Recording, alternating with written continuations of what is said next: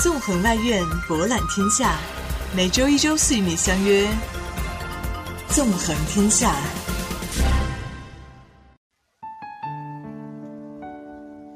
这几年，韩国街头常常出现阿拉伯女性游客。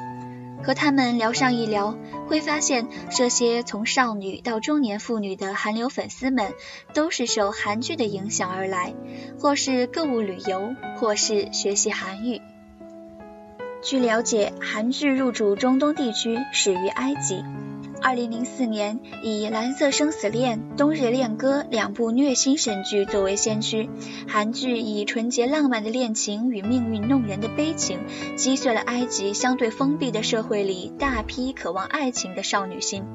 而之后引进的一批剧情冗长、节奏几乎可比真实生活的家庭伦理剧，则吸引了一批家庭主妇。二零零九年，埃及一度出现专门播出韩剧的频道。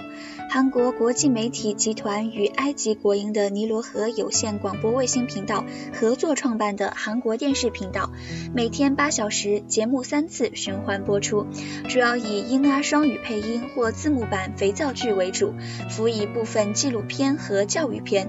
当年在中东和非洲地区的三十二个国家获得了三点三亿观众。作为中东文化中心的埃及，其电视剧和电影仍是地区主流。在这里盛行的韩剧，也通过或正版或盗版的多重渠道，辗转传至也门、黎巴嫩、伊拉克、伊朗等国家。而令人大跌眼镜的是，在电影文化颇为强势的伊朗，韩国古装剧《大长今》在黄金档播出后，竟然创下了几近奇迹的百分之九十高收视率记录。另一部讲述朝鲜历史的古装剧《朱蒙》也创下了百分之六十收视高峰。一些伊朗剧迷甚至给自己的亲生儿子命名为朱蒙。据说，伊朗前总统内贾德还曾笑称韩剧抢了自己的风头。看《朱蒙》的人比看我电视演讲的人都多呀。韩流也波及孩子们最关心的时尚。阿拉伯女孩虽然蒙头巾甚至蒙面纱，但每天出门化妆却是绝不含糊。每张黑纱下都是一张精心描摹的面孔。韩剧女主角清澈的微笑和陶瓷般的面颊都令人心驰神往。于是，街边小店价格低廉的化妆品被抬高身价，往往被店主冠以“韩国化妆品”之名。视频网站 YouTube 上配有阿文字幕的“韩国人教你化妆”等点击率颇高。说起来，韩剧在中东地区的火爆，自然得益于那些凄美决绝又浪漫甜蜜的爱情故事。但与美剧、英剧、日剧相比，韩剧还在很多方面契合了中东当地社会的特色。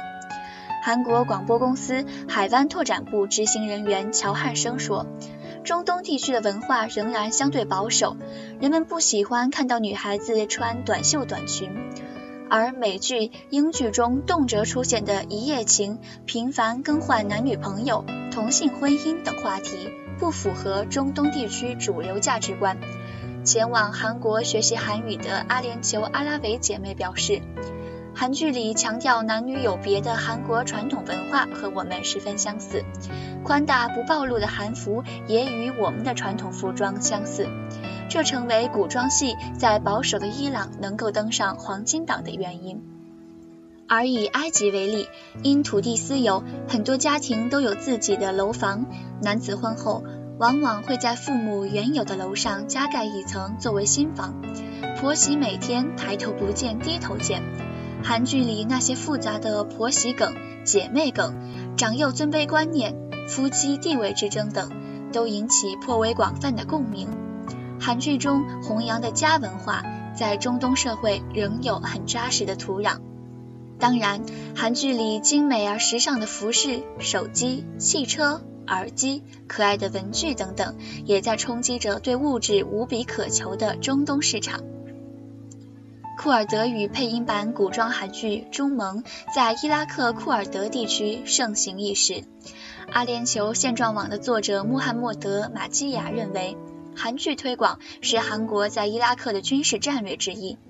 为了让当地人对韩国军人有好感，伊拉克战争后，韩国负责库尔德地区的维和任务和战后重建，在伊部署的军事人员总数多达三千人，仅排在美国和英国之后。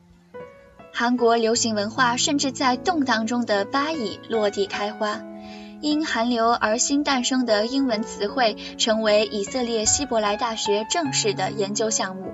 因为韩剧展示了如何在保有传统文化的同时进行现代化，而且主角总是在逆境中表现出感人的乐观、正气和当地的生存逆境。研究者甚至开始期待可以越过隔阂，将这些铁中粉凝聚到一起。韩流可以带给你希望。在耶路撒冷，希望可是很难找到的东西。生活在耶路撒冷的阿拉伯学生阿拉阿比迪说：“今天的纵横天下就到这里，我们与您相约下一次的新闻之旅。”